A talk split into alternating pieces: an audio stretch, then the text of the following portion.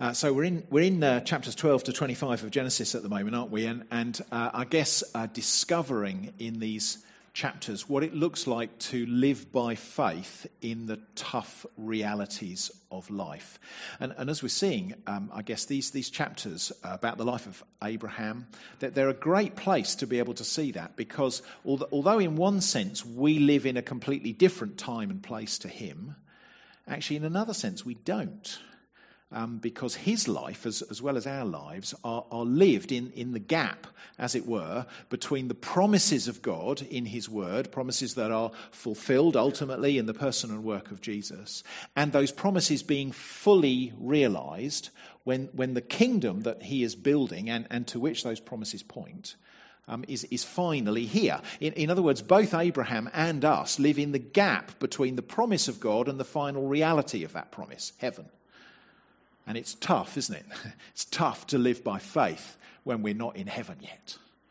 Um, so we've seen the promise, of course, that threefold promise of people and land and blessing that, that God initially gave to Abram back at the, uh, the beginning of chapter 12, and, and that uh, he has since been reiterating and, and expanding on uh, in, in the chapters since.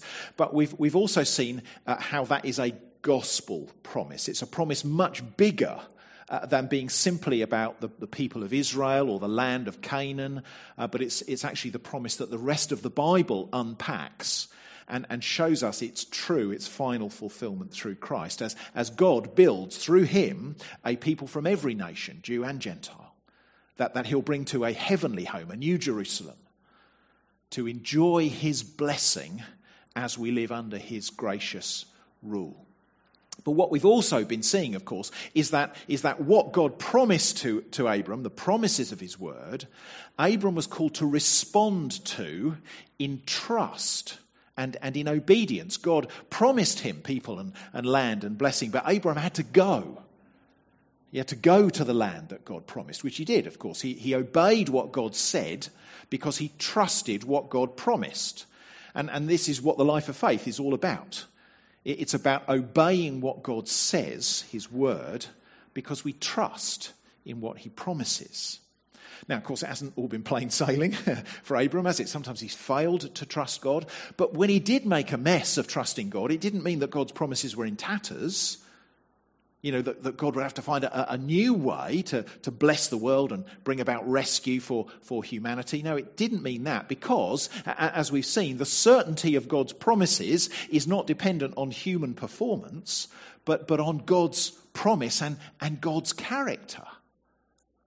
And, and so, as we continue on in, in these chapters, it's these issues of, of faith, of trusting God, that, that are going to be kind of the, the, the, big theme. If, if chapters 12 to 17 show us God's promises to, to put right what our sin has messed up, chapters 18 to 25 show us what trusting in God's promises really looks like.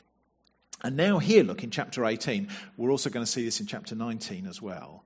We're, we're going to be challenged to trust in the God who is. In other words, the true God revealed in the Bible. Because, ha- have you noticed? Um, have you noticed how people like to make God in our image? Have you, noticed that? And of course, the, the Bible tells us, beginning part of, uh, of uh, Genesis in chapter 1, the Bible tells us that we are made in God's image. But we love to make God in our image, don't we? In other words, we, we make up a God that is like us.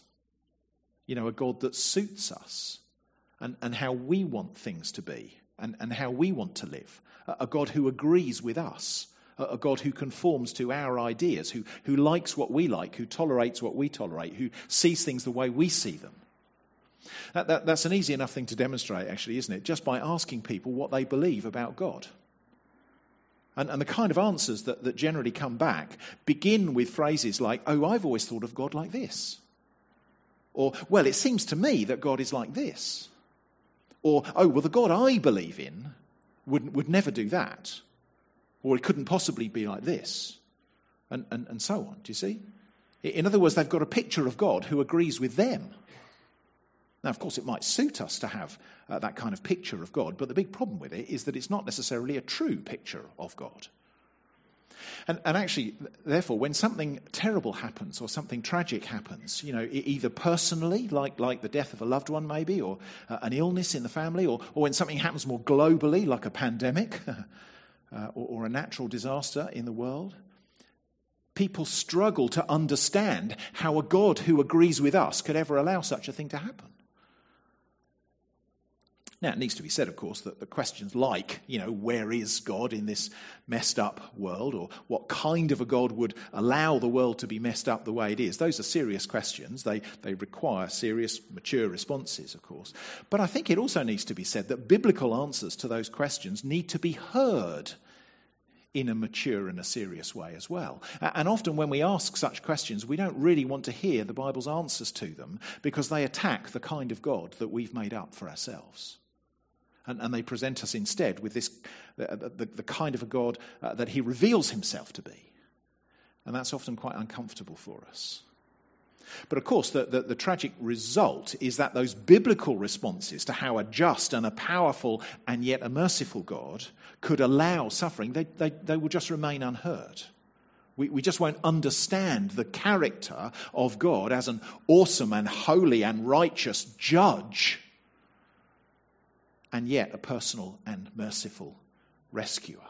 You know, the, the plan and the mind and the character of God will be lost on us if we just make up a God who's acceptable to us instead of listening to the God who is.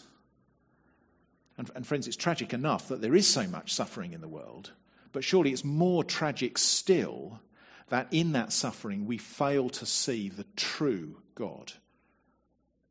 And so we, we end up entering eternity on the wrong side of his justice. And I think, as we'll see over the next couple of weeks, that's exactly what's happening here. In, in these two uh, sobering, quite uh, hard chapters, often misunderstood chapters, dealing with the, the destruction of the cities of Sodom and Gomorrah. Um, chapters which we won't grasp if we come to them with a picture of God that is made in our image instead of coming to the true God who makes us in his image and reveals himself to us as he really is.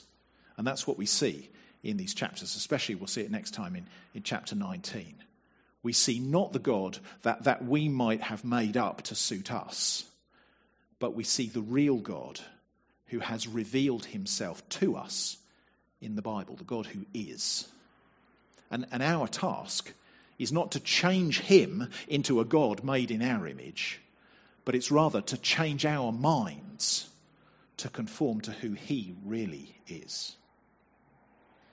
So there are, there are three scenes uh, in the chapter. I've called them the visit, the disclosure, and the pleading, uh, through which we learn about God's plan, God's mind, and God's character. So have a look at scene one with me. This is kind of verses 1 to 15. I, have called it the visit, where we, unimaginative, I know, but, but where we see God's plan. So have a, have a look at verse 1.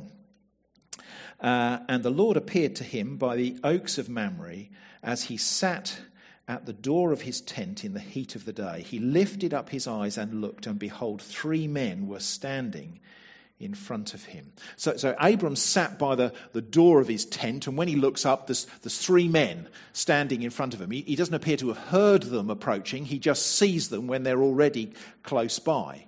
But the narrator tells us, notice, what Abraham doesn't know yet, which is that this is an appearing of the Lord verse 1. Notice the, the capital letters there. When you see that word Lord in, in capitals in, in an English Bible, it, it's referring to, to Yahweh, to, to the God who has already revealed himself to, to Abram back in chapter 12, the God who made those promises to him. Now, of course, these are, these are ultimately uh, global gospel promises, of course. They're, they're finally fully revealed through Christ. But back here in Genesis, of course, Abraham and his wife Sarah, they're in fact still waiting for stage one of that promise to be realized, aren't they? Because stage one requires God to do what he promised and to make Abraham the father of a nation. However, the problem is that they, they don't even have any children. Sarah has been unable to conceive. And, and, as we pick up the story in chapter 18, it's looking impossible for that to happen now because Abraham's about 100 years old, uh, Sarah is, is 90 or so, and, and so thoughts of having children are, are long gone. But then out of the blue, they get a, they get a visit, and although we don't know who at least one of them is, uh, although we know who one of them is, Abraham doesn't. But he does seem to think that they're important visitors, doesn't he? Because he, he runs to greet them. Did you notice that's not bad for a 100 year old guy, is it? I hope I'm still, well, I probably won't be alive by the time I'm 100, let alone still running around. But he does. He runs to greet them, bows down to the ground in front of them and, and then offers them extremely generous hospitality, doesn't he? Even by Middle Eastern standards, he kind of must drag Sarah out of her rocking chair or something, and she makes a shed load of bread, three seahs of flour, verse 6. That's, that's about six gallons or something like that. That's a huge amount of bread. And then he runs, notice, to his herd. He, he gets a whole calf uh, killed and prepared. So, you know, this isn't, this isn't coffee in a hobnob, is it? This is, this is serious hospitality going on here. Um, now, you know, Middle Eastern hospitality of the time, it was very generous. So, so much of this, you know, washing their feet, giving them shade, baking them bread, and so on, that wasn't untypical at all. But, you know, even, even by these standards, a whole calf, you know, gallons of bread, Abraham does seem to be offering them hospitality fit for a king, doesn't he? Uh, indeed, fit for someone that we know is there, uh, even though he doesn't kind of reminded me about the privilege of, uh, of hospitality. You know, that as the, the writer to Hebrews says, don't neglect to show hospitality to strangers, for some, uh, for thereby some have entertained angels unawares. Um, a voice, a, a, a verse that, that, seems to be recalling this incident here, I think, in Genesis 18, and making the point that by, by showing hospitality, we, you know, we might be reaping a greater blessing than we sow something that is certainly the case here for, for Abraham, and uh, definitely be my experience as well with, with hospitality as well. It's a lovely scene, though, isn't it? You know, a, a scene of God Himself in, in some form, sitting and eating with Abraham, sharing a meal with him, you know, a sign of friendship, a personal occasion, an intimate occasion. Um, and as the, as the food slides down, um, so the conversation starts, and, and gradually these three men reveal to Abraham who they are. And, and, it all starts with a question look in verse 9. Where is Sarah, your wife? They've not met his wife. She's been busy preparing food for the meal, um, yet they know her name, you know, hinting maybe these are no ordinary visitors. He, he replies, verse 9, she's there in the tent. To which one of the visitors, again identified there as the Lord, says in verse 10, I will surely return to you about this time next year, and Sarah, your wife, will have a son which is quite a thing to say to a 90 year old woman, isn't it? Uh, but again, it's, it's a hint that these are not your, your average kind of visitors. And of course, Sarah, who could overhear the conversation from inside the tent, she reacts as you might expect. You know, she's, she's old and advanced in years. Uh, verse 11, the way of women has ceased to be with her. In other words, she's kind of truly post menopausal. Um, and so she laughs to herself, verse 12, at the very thought of it. It's totally ridiculous. After I am worn out and my Lord is old, shall I have pleasure? In other words, both of them are so old now, she's, she's long ago given up hope of even conceiving, let alone giving birth. You know, the idea just seems, you know, beyond even hoping for. But, but then again, look, in, in verse 13, uh, we read, The Lord said to Abraham, Why did Sarah laugh? Uh, and say, Shall I indeed bear a child now that I'm old? Is anything too hard for the Lord, for, for Yahweh? For the God of the Bible, the God who promised you a people. So, whilst you know Sarah's laughter to us, I guess, is, is entirely understandable, uh, we're starting to see something of the reason for the visit, aren't we? And, and the challenge for them both here in, in verse 14 is Is anything too hard for the Lord? At the appointed time, I will return, and Sarah shall have a son. And as if to confirm that, that Abraham is indeed in the presence of the all knowing God, he is gently insistent that he knows every secret. Did you, did you spot that in verse 15? Sarah's afraid, and so she denies that she laughed to herself. But the Lord knows. No, but you did laugh. See, he, he knows her, her innermost secrets, her laughing to herself. So, do, do, you see what this tells us about what God is like? You know, it's, it's very popular these days, isn't it, when we invent God in our image, for us to invent him as an impersonal God. That's very popular. A God who just kind of winds up the world like a clock and, and then leaves it to tick by itself, a, a God who has no interest or takes no part in the world. But notice here, the real God, the God who reveals himself in the Bible, is a personal God. You know, God who's involved in the world, a God who desires relationship and fellowship with those that he's made. That, that's what we see here, isn't it?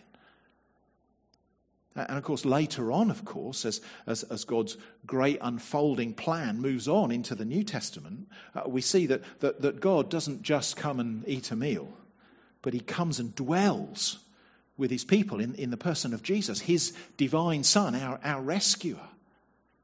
And then, of course, it becomes even, even clearer that God is personal, doesn't it? That he, he comes among us, that he, he eats with sinners, he invites us to trust him and, and by doing so become part of, of his plan to put right what our sin has messed up. He's a personal God. And, and you see, here he, he, he announces to Abram the birth of a son so that Abram can see he's keeping his plan on track. He's trustworthy, he's faithful to his promises. But then look, as, as we move on in, in verses sort of 16 to 19, you get the second scene here. I've, I've called it the disclosure. And, and, and if scene one gives us a glimpse of God's plan, scene two gives us a glimpse of God's mind. And, and, as you pick up the story, look in verse 16, it appears that Abraham, he's, he's got a tent with a view because as the men prepare to leave, and, and Abram's walking along with them, they're able to look down across the Jordan Valley toward the city of Sodom. Now, uh, mention of the city of Sodom is preparing us for what we're going to read in, in chapter 19. So, what do you think these men are seeing as they look across the Jordan Valley to, to the city of Sodom? Because, of course, one thing they're going to be looking at is a kind of a lush and fertile valley, isn't it? Do, you remember back in chapter 13 when Lot, Abram's nephew, first clamped his eyes on that valley? Do you remember? Here's what he saw. Chapter 13, verse 10 Lot lifted his eyes and saw that the Jordan Valley was well watered everywhere, like the garden of the Lord. And so, what did he do? Chapter 13, verse 11 God chose, uh, Lot chose for himself all the Jordan Valley. And Lot journeyed east, and thus they separated from each other. Abraham settled in the land of Canaan, while Lot settled among the cities of the valley and moved his tent as far as Sodom. Now, if you know what's coming up in chapter 19, you've probably got an image of the cities of Sodom and, and Gomorrah uh, and what they were like. But remember what Lot saw when, when he looked towards them the first time was, was beauty, was, was lush soil, was desirable places to live. You know, places that were set in Garden of Eden type surroundings. You know, places that the, the holiday brochures, the travel companies, were, they put on the front cover. You know, places where the, the Hilton and the Marriott would, would build the finest resort hotels, places where uh, celebrity chefs would come and build the best restaurants. You know, the, in other words, these are, these are happening places, places with light, nightlife, places that are, are buzzing with loads of distractions for, for pleasure seeking individuals to have a good time, like a, like a hedonist's paradise. But of course, what the brochures and the travel guides wouldn't say is what the narrator of Genesis says, chapter 13, verse 13, that the men of Sodom were wicked, great sinners against the Lord. So Lot may have been captivated by the beauty of the, the surroundings, the many pleasures on offer. That, that might be what he saw uh, when he looked down the valley the first time. But it's not what the Lord sees here, is it? He looks at the city and he sees great sin against the Lord. You know, I'm, I'm sure, actually, friends, he sees many cities and towns today as well uh, in the same way because he's not dazzled by the bright lights, is he? Like we are. So, look, back now in chapter 18, uh, uh, let's see what concerns the Lord as he looks down the Jordan Valley towards Sodom. Verse, verse 17, he says to himself, Shall I hide from Abraham what I'm about to do? Shall I hide from Abraham what I'm about to do? So he's kind of, he's kind of debating with himself here, isn't he? Whether to reveal to Abraham what he's about to do or, or not. Have a careful look at, at verse 17 there. Do you see that kind of internal debate that's going on with himself there? Shall I hide from Abraham what I'm about to do to Sodom and Gomorrah? Because generally speaking, God doesn't tell, his, God doesn't tell people in advance what he's going to do, does he? But he's making a rare exception in this case for a specific reason, and it's because, verse 18, he's made Abraham this promise. In other words, God's chosen Abraham to play a, a, very special part in his unfolding plan for the world. It's, it's through Abraham and, and his offspring, verse 18, that, that God's plan to bring blessing to all the nations of the earth is, is going to be brought about. So, how is it going to be brought about? It's going to be brought about by grace. Look, that's the first thing. He's not making Abraham a part of his plan because Abraham is someone special. No, it's, it's simply because he's chosen him. Do you see that? Verse 19 For I have chosen him. It's just because of God's grace. And God's grace isn't the, the only way that God's plan starts uh, or it's not, it's not only the way that God's plan starts, it's the way that his plan is completed as well. End of verse 19. So that the Lord may bring to Abraham what he has promised. So, so God's plan isn't in doubt here. There's, there's no uncertainty about God's plan. The Lord is going to do it from start to finish. It's a plan of his grace. But it's also a plan, look, that God will achieve through Abraham. Abraham's not just a spectator in God's plan, is he? He's a participant in it. Verse 18. He's to command his children and his household after him to keep the way of the Lord by doing righteousness and justice. Do you, see?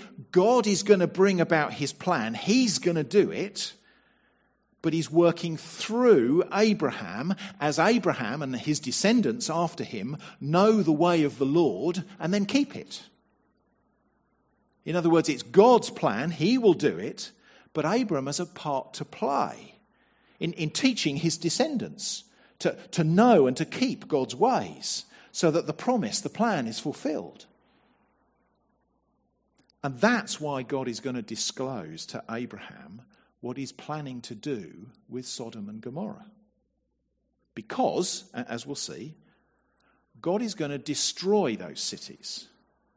He's going to wipe them out.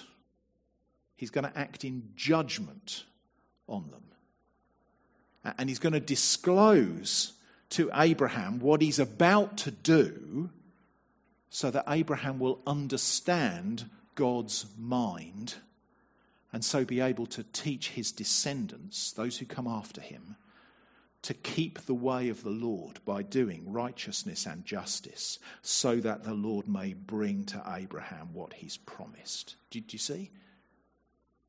And, and I wonder if you can see the application for us here, friends. When we look in, in detail at chapter 19 the next time, we're going to read a deeply shocking chapter about God's judgment. And, and God is disclosing to Abraham what he's about to do because it, he wants it to be an object lesson to him and to all who come after him, including us as, as his people today. In other words, we today who believe in the promises of God, we need to know and take on board the reality of the judgment of God.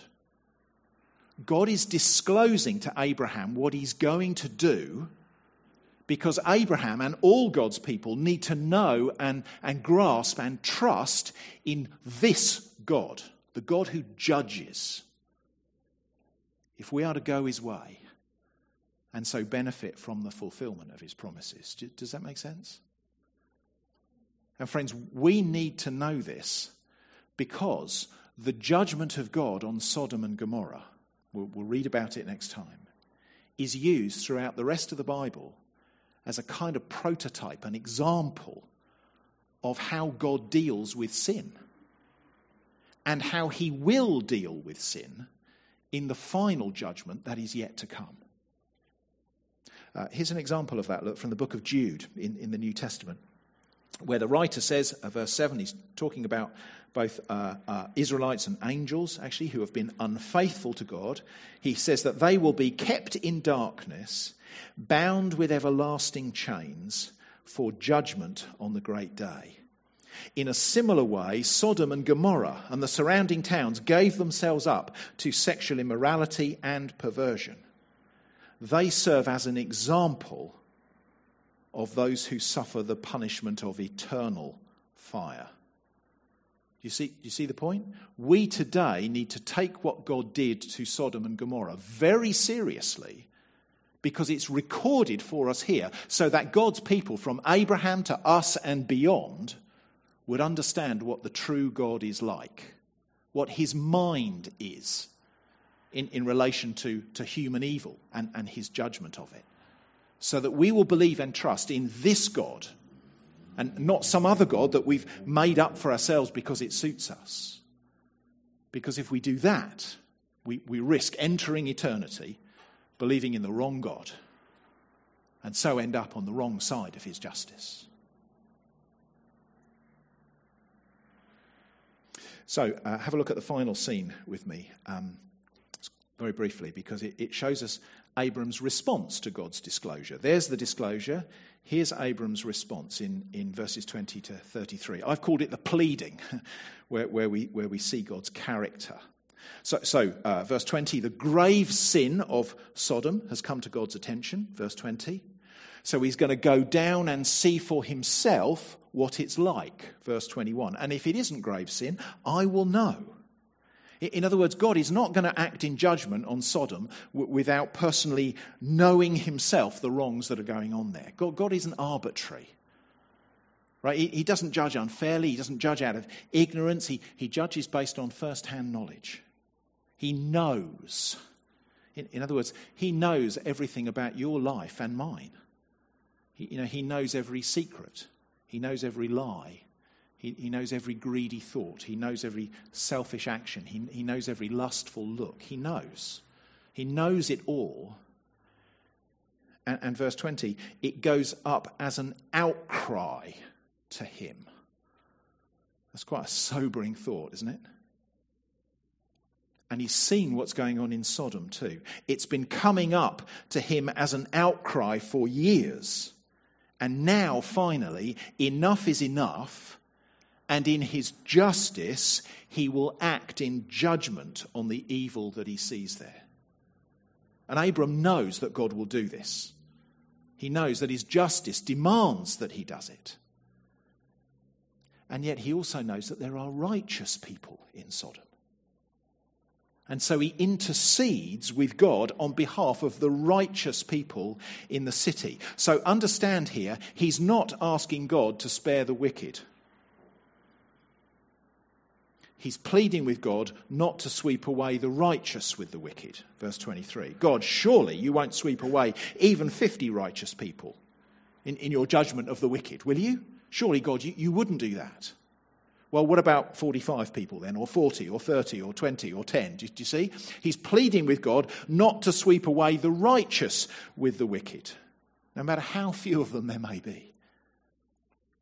And he does it in a very humble way, doesn't he? Oh, oh, Lord, forgive me for asking again. You know, but what if it's only 10 people? Would you still spare just 10? He also does it in a very bold way. Verse 25 Far be it from you, Lord, to sweep away the righteous with the wicked. In other words, that's not what you're like, Lord. Shall not the judge of all the earth do what is just? Do you see? He's, he's pleading humbly, but he's, he's also able to plead boldly because he knows the character of God. He knows that God is just and so will not sweep away the righteous with the wicked. And so he appeals to God's justice, the justice he knows is there.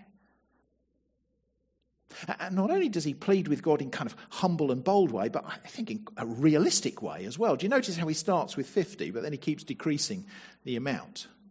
I, I think he, he does that because he knows there probably aren't 50 righteous people in the whole city. He, he knows his nephew Lot and his, his family are there, but he, he keeps pleading with God on the basis of fewer and fewer people, doesn't he? Because he knows just exactly how few righteous people there are there. which, which just kind of highlights for us, doesn't it, the, the total guilt of the city. Such that if there are people there to be saved and, and not judged, well, it's not going to be because they've somehow satisfied the justice of God. no. But actually, rather because they've trusted themselves to the mercy of God. And, friends, this is why it's so important that we understand the justice and the judgment of God that we see modeled for us in these two chapters. Uh, we'll especially see it next time in, in chapter 19. It's so important because we will never understand the grace and the mercy of God unless we also understand the justice of God and his right to be angry at our sin and to judge us justly for it. We need to see, friends, that God hates evil that he is right to do so and to act against it. For no just God could, could do otherwise. So, friends, as we unpack this chapter, it, it speaks to us, doesn't it, of what the real God is like, so that we will see our great need of his gospel. It's, very easy for, for people, Christians included, to, to struggle with the God of justice and judgment that we see in passages like this. It's tough, I, I know it is. In fact, we'll see next time how, how Lot's sons in, in chapter 19 thought the whole idea of God judging was just a joke. And, friends, if, if that's us this morning, we will never understand the God who made and rules our world. We'll never understand why he has committed himself to send his son to face our judgment in his place, in our place will never understand why he proved himself on the cross more willing to face his judgment himself than to let us bear it ourselves. Do you see? We'll, we'll never get why rescue was the only answer. We'll, never understand God's grace and God's mercy if we don't understand his justice and his judgment. Which means, friends, that, that we need to know and to understand and to place our trust in this God. Not the God that we make up in our own image, but the God who made us in his image. Not the God whose plan and mind and, and character is one that we've invented to suit ourselves, a God who, who loves what we love and tolerates what we tolerate and believes what we believe, but the real God, the real God who is personal and who has revealed himself to us in his word. The real God who is faithful to his promises and will bring about his unfolding plan to put right what our sin has messed up. The real God who is holy and just and knows our sin and, friends, will hold us accountable for it. But the real God who is merciful and gracious and has provided through the death and the resurrection of his own Son, a way to face that justice himself so that he can rescue those who will trust in him. This is the God that we need to know and trust, friends. This is the God to whom we must come. 4, verse 25 Shall not the judge of all the earth do what is just. Yes, He will. Let's pray together, shall we?